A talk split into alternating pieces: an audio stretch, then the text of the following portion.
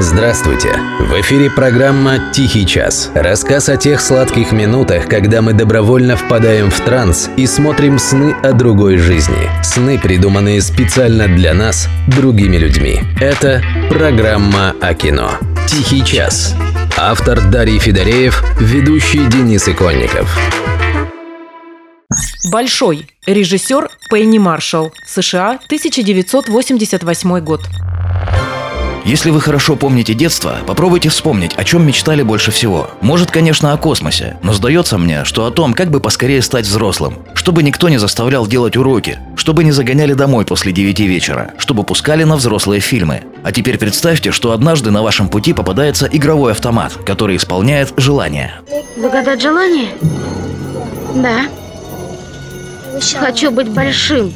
Вот такая, казалось бы, детская завязка у фильма, который на поверку оказался совсем даже не детским. Герою Тома Хэнкса Джошу Баскину после исполнения его желания пришлось понять, что попал он далеко не в сказку. Вокруг бродяги, алкаши и говники, а он понятия не имеет, как вести себя среди них. Даже мама помочь не в силах, потому что решила, что этот взрослый дядя украл ее сына. На счастье Джоша, довольно инфантильного подростка, его лучший друг сориентировался быстро. А мне вообще нечем заняться. Устройся на работу. Не могу я устроиться на работу. Почему? Что школа, что работа одно и то же. Что ты умеешь? Не знаю. Плеваться на урок. Вот тут и есть основная мысль сценариста и режиссера. Они пошли по стопам Тургенева и столкнули лбами отцов и детей. Точнее, двух пацанов и солидных господ в пиджаках и галстуках, позволив повзрослевшему Джошу совершенно случайно устроиться в фирму детских игрушек. Вокруг этого столкновения каждая вторая цитата из фильма. Причем все они практически идеально вписаны в контекст, что делает честь создателям. Там, где взрослому зарплата маленькая, ребенку восторг. Там, где взрослый дядя боится показаться смешным, ребенок развлекается до упаду. Там, где надо врубаться в сложные схемы, ребенок всего лишь говорит «я не понял». Ну и что тебя заставляет делать за это? Ну, я должен поиграть во все эти игрушки, а потом сказать им, что думаю.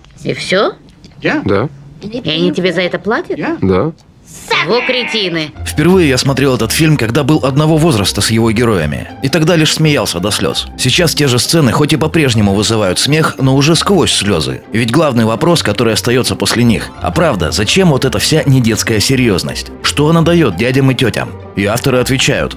Все знают, что так надо, но не знают зачем. И тот, кто осмелится показать среди взрослых детскую непосредственность, не замутненную всякими условностями, рискует вызвать серьезные подозрения. А он беспощаден. Он вовсе не беспощаден. Брось, Сьюзан, не обманывай себя, он настоящий убийца. Он просто сказал, что не понимает.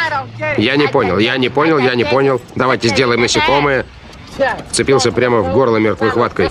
Он же хочет мне кишки выпустить. Эта мысль доходит до каждого зрителя, и основная заслуга в этом принадлежит Тому Хэнксу, для которого роль Джоша стала первой настоящей ступенькой к мировой славе. До этого он снимался лишь во второсортных комедиях и никем не рассматривался в качестве серьезного актера. Подарил ему эту ступеньку никто иной, как Роберт Де Ниро. Дело в том, что поначалу сценарий почти никого в Голливуде не заинтересовал. Лишь согласие Де Ниро на главную роль заставило бизнес обратить внимание на проект. Сам Де Ниро в итоге запросил слишком много, чем и открыл дорогу Тому Хэнксу. Правда, попутно режиссер Пенни Маршалл рассмотрела еще кучу кандидатов, перечисление которых вгонит в ступор кого угодно. Робин Уильямс, Харрисон Форд, Джон Траволта, Билл Мюррей, Майкл Китон, Стив Гаттенберг и Гэри Бьюзи. По тем или иным причинам отсеялись все. И мы получили замечательного пацана в теле 30-летнего мужчины.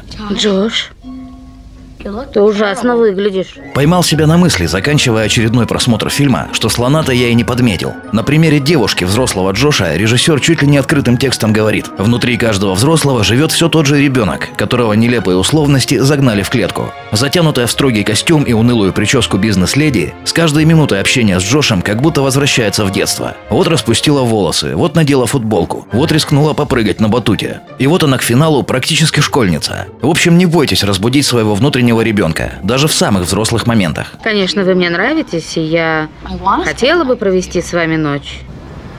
Хотите у меня переночевать? Ну, в общем, да. Ладно.